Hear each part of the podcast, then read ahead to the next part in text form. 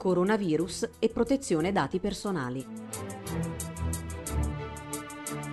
L'approccio draconiano della Cina appare eccessivo e sproporzionato per l'Europa, ma gli europei hanno iniziato a discutere dell'eventuale recepimento di un approccio più soft come quello della Corea del Sud. In Romania si parla di localizzazione tramite GPS dei contagiati. In Germania si discute se i dati sulla posizione dei contagiati possano essere utilizzati per identificare potenziali contatti. In generale, l'idea che possa rendersi necessario un salto tecnologico nella lotta al coronavirus si sta diffondendo in tutta Europa. Gli scenari possibili sulla base del modello della Corea del Sud sono i seguenti. Controllo dei soggetti in quarantena tramite geolocalizzazione. Tracciamento dei percorsi dei contagiati per identificare i soggetti a rischio diffusione al pubblico di informazioni sugli spostamenti dei contagiati per allertare i soggetti a rischio e invitarli a farsi sottoporre a test diagnostici. La premessa è che il diritto alla protezione dei dati personali è anch'esso un diritto fondamentale, come il diritto alla salute.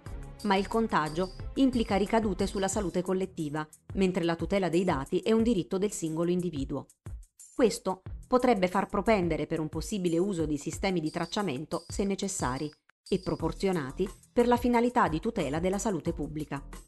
Occorre però soppesare per bene i diritti in gioco, perché la diffusione del dato salute, l'essere contagiato anche se poi questo non dovesse risultare vero, può avere conseguenze particolarmente discriminatorie sull'individuo e sui suoi familiari. Ed è pacifico che le informazioni relative alla quarantena sono ovviamente dati relativi alla salute, anche se il garante norvegese la pensa diversamente quindi soggetti alla normativa di cui all'articolo 9 del GDPR. È vero che un soggetto in quarantena non necessariamente è contagiato, ma i dati relativi alla salute comprendono anche le informazioni riguardanti il rischio di malattie. Partiamo dalla considerazione che le norme sulla protezione dei dati, come il GDPR, non ostacolano le misure prese nella lotta contro la pandemia di coronavirus, come ha precisato il presidente dell'European Data Protection Board, il quale ha tenuto ad aggiungere che anche in questi tempi eccezionali il titolare del trattamento dei dati deve garantire la protezione dei dati personali degli interessati. Lo stesso concetto è ribadito dal commissario irlandese per la privacy, che ha giurisdizione sulle principali aziende del web, nelle linee guida da poco pubblicate. Anche qui precisando che le misure adottate devono sempre essere necessarie e proporzionate. La necessità presuppone l'efficacia della misura rispetto all'obiettivo perseguito, tenendo presente anche misure meno intrusive che consentirebbero di raggiungere lo stesso risultato. La proporzionalità, invece, è il bilanciamento tra l'importanza dell'obiettivo perseguito, valutandone l'urgenza e la minaccia temuta, e la compressione del diritto, quindi gli effetti sostanziali sulle vite delle persone coinvolte. Il rispetto del principio di proporzionalità ha un ruolo centrale nelle democrazie moderne. In caso di misure di sorveglianza sui contagiati, ad esempio il tracciamento via smartphone e GPS per verificare il rispetto del divieto di lasciare la quarantena, viene il dubbio se si debba applicare il regolamento europeo numero 2016-679 GDPR oppure la direttiva polizia numero 2016-680. L'ambito di applicazione di tale direttiva e del relativo decreto di attuazione è circoscritto al trattamento dei dati personali svolti dalle autorità pubbliche competenti in materia di prevenzione, indagine, accertamento e perseguimento di reati o esecuzione di sanzioni penali, incluse la salvaguardia contro e la prevenzione di minacce alla sicurezza pubblica, o qualsiasi altro organismo o entità incaricati dal diritto dello Stato di esercitare l'autorità pubblica e i poteri pubblici agli stessi fini sopra indicati. La direttiva però non si applica ai trattamenti dati relativi ad altri compiti, conferiti alle autorità competenti e che non siano necessariamente svolti ai fini di prevenzione, indagine, accertamento o perseguimento di reati, incluse la salvaguardia contro e la prevenzione di minacce alla sicurezza pubblica. Nell'ipotesi che a noi interessa, sembra quindi applicabile il regolamento europeo in materia di protezione dei dati personali. Quindi, per prima cosa, occorre una specifica base giuridica per il trattamento dei dati, articolo 6 GDPR, e le condizioni per il trattamento dei dati sulla salute, articolo 9 GDPR.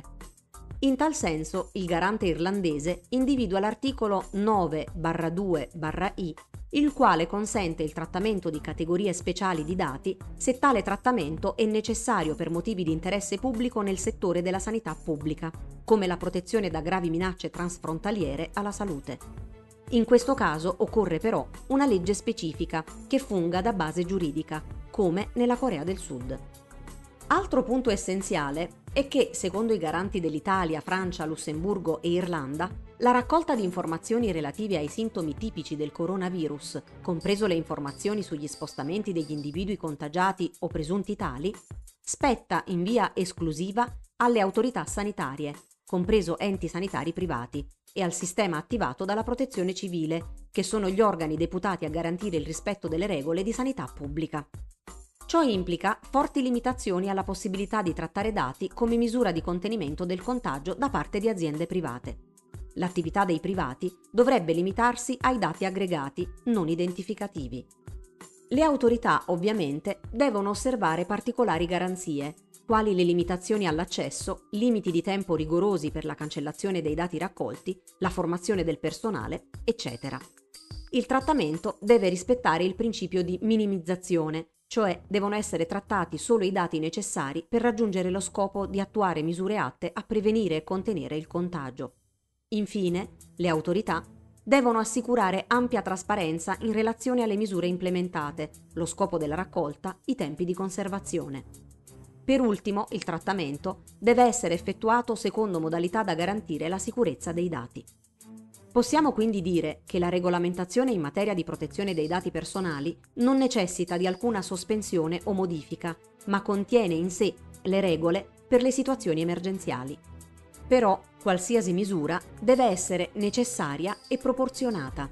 Ad esempio, il controllo del rispetto della quarantena dei contagiati non necessariamente deve avvenire a mezzo tracciamento, poiché ci sono misure meno invasive che portano allo stesso risultato. Nella Corea del Sud il controllo avviene telefonicamente, due volte al giorno. È evidente che il tracciamento tramite smartphone potrebbe essere ritenuto sproporzionato rispetto all'obiettivo.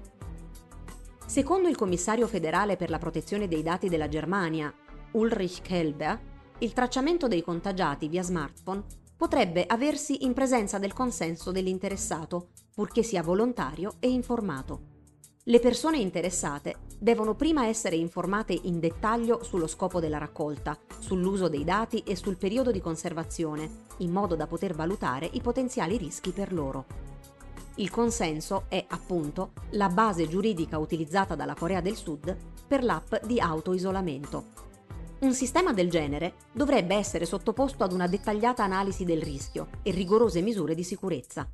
Il rischio di abusi e possibili discriminazioni è elevatissimo. Pensiamo alle compagnie assicurative che potrebbero rifiutare di stipulare contratti o aumentare i relativi premi.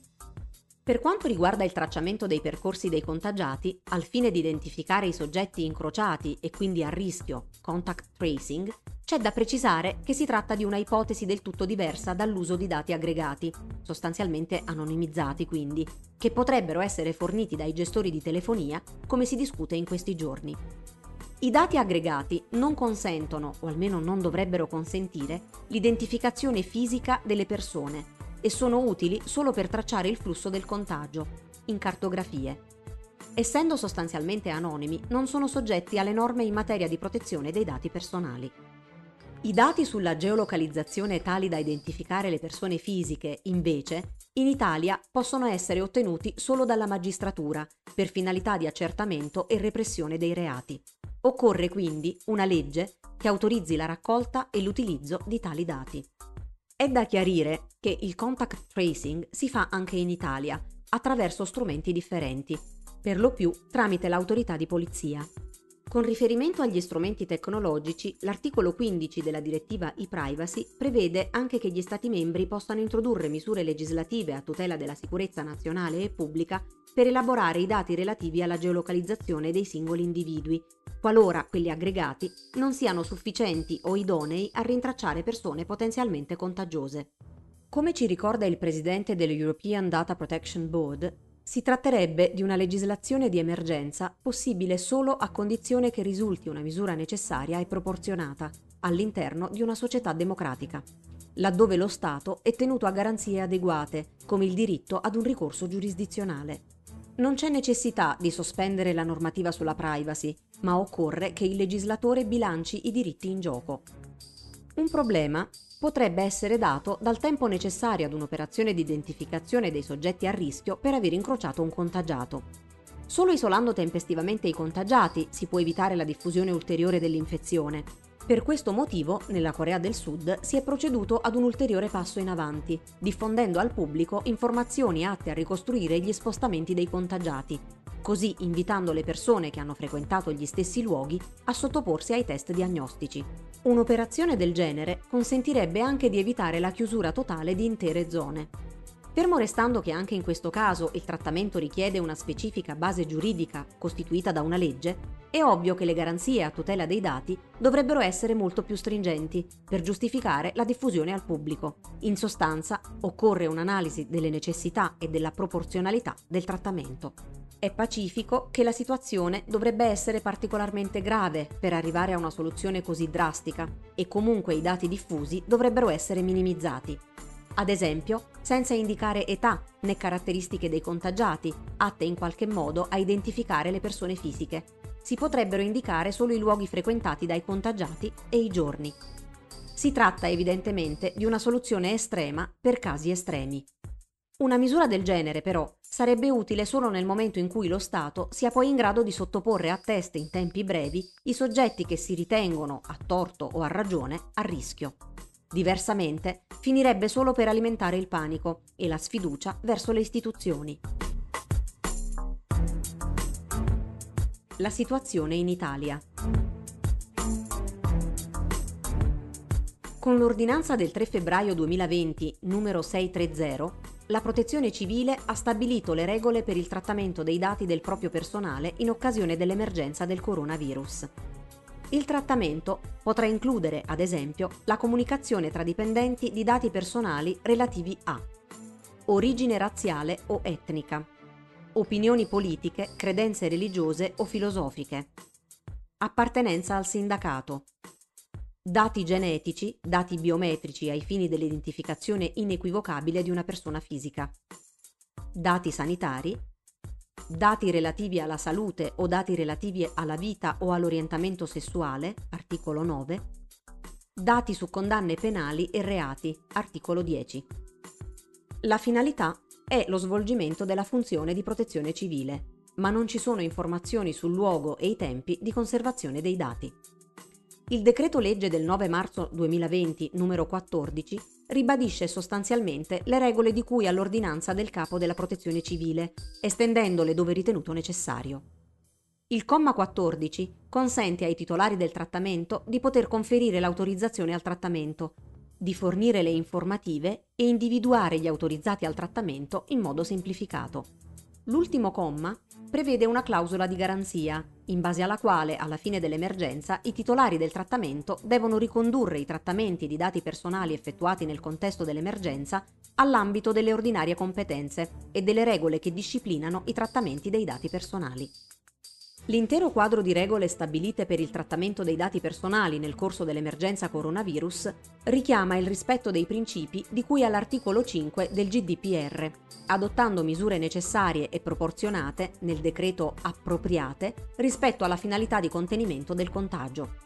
Infine, il garante per la protezione dei dati personali ha ribadito che in base alla legislazione di emergenza, qualsiasi persona che abbia soggiornato negli ultimi 14 giorni nelle aree a rischio epidemiologico e nei comuni identificati dalle ultime disposizioni normative deve comunicarlo alle autorità sanitarie, ASL, anche tramite il medico di base, che provvederanno agli accertamenti ed eventualmente all'isolamento fiduciario.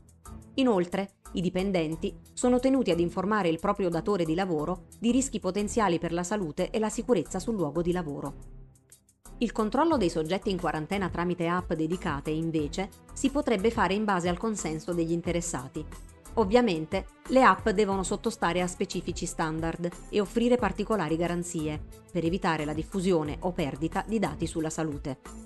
L'attuale normativa italiana, articolo 14 sopra indicato, non consente di accedere agli altri scenari di cui al modello della Corea del Sud, se prima non si emanano le norme su base giuridica. occorrono le leggi nelle quali sarà compito del legislatore bilanciare i diritti in gioco e stabilire quali misure sono necessarie e proporzionate. Tale sistema dovrebbe soggiacere ad una serie di garanzie, tra le quali indicativamente, ma non esaustivamente, a. La minimizzazione dei dati. Devono essere trattati solo i dati essenziali per la finalità. L'identità non deve essere divulgata a terzi senza una specifica giustificazione. In particolare dati come l'identità, l'età, la residenza non devono essere divulgati al pubblico. B. Sicurezza dei dati. I dati devono essere trattati dal solo personale autorizzato e in base a procedure chiare. C. Finalità del trattamento. I dati devono essere trattati solo per la finalità di prevenzione della diffusione del contagio. D. Limiti soggettivi. Il trattamento deve riguardare solo soggetti contagiati o esposti al contagio. E. Limiti temporali. Questo è il limite più importante. Tutti i dati devono essere trattati non oltre la fine dell'emergenza, con previsione fin dall'inizio della cancellazione a fine emergenza, tranne eventualmente l'utilizzo di dati esclusivamente aggregati a fini di ricerca. Il punto essenziale è il periodo di conservazione dei dati trattati nell'emergenza, che deve essere circoscritto al periodo dell'emergenza. Tale progetto di legge, ovviamente, dovrebbe essere sottoposto a consultazione del garante, articolo 57-1-C GDPR. Conclusioni. Non c'è alcuna necessità di rivedere o sospendere le norme in materia di protezione dei dati personali. Queste norme, infatti, prevedono ampie eccezioni per poter contrastare le emergenze. Non si tratta di essere fondamentalisti della privacy, quanto piuttosto di comprendere che esiste una precisa differenza tra paesi democratici e non democratici, e sta proprio nel rispetto e nell'attuazione dei diritti fondamentali. Se è vero che la privacy è un diritto che vive di bilanciamento con gli altri diritti, è altresì vero che anticipa la tutela di una serie di altri diritti. Il diritto alla dignità, alla reputazione, all'autodeterminazione, gli elementi base per garantire la vita di un individuo in una società democratica, per come è intesa in Occidente. La violazione di tale diritto sicuramente può costituire un pregiudizio per la dignità personale, anche se alla condizione di contagiato non si riconnette necessariamente un comportamento colpevole. Ma non solo, la diffusione degli spostamenti di un individuo è in grado di rivelare anche altre informazioni che possono danneggiare la reputazione del soggetto interessato. Ad esempio, in Corea del Sud, un individuo è stato identificato in una zona rinomata per la prostituzione. In situazioni di emergenza, come quella che stiamo vivendo oggi, è perfettamente lecito discutere di attuare misure adatte a contrastare la minaccia incombente, misure che siano anche dirette a comprimere il fondamentale diritto alla privacy, per consentire di proteggere l'altrettanto fondamentale diritto alla salute, individuale e collettiva.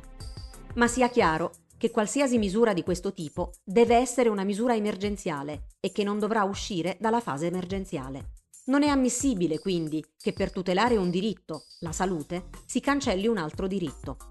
Il problema non è tanto la situazione di emergenza, ma quello che verrà dopo. Dopo occorrerà rilanciare l'economia ed in seguito ci saranno altre situazioni che potrebbero essere utilizzate come scusa per non restituire ai cittadini i diritti tolti in emergenza. E il passato ci dà parecchi esempi. La normativa in materia di data retention figlia dell'epoca degli attentati terroristici, portò alle norme nazionali di recepimento. Mentre la direttiva è stata annullata dalla Corte di giustizia europea, in pochissimi paesi le norme nazionali di recepimento sono state annullate. In Italia addirittura sono stati aumentati i tempi di conservazione dei dati fino a sei anni. E come dimenticare il famigerato decreto Pisanu, norma transitoria, doveva durare due anni, che è stata reiterata dal 2005 al 2011. Pensiamoci bene, prima di chiedere norme che cancellino dei diritti faticosamente conquistati nei secoli.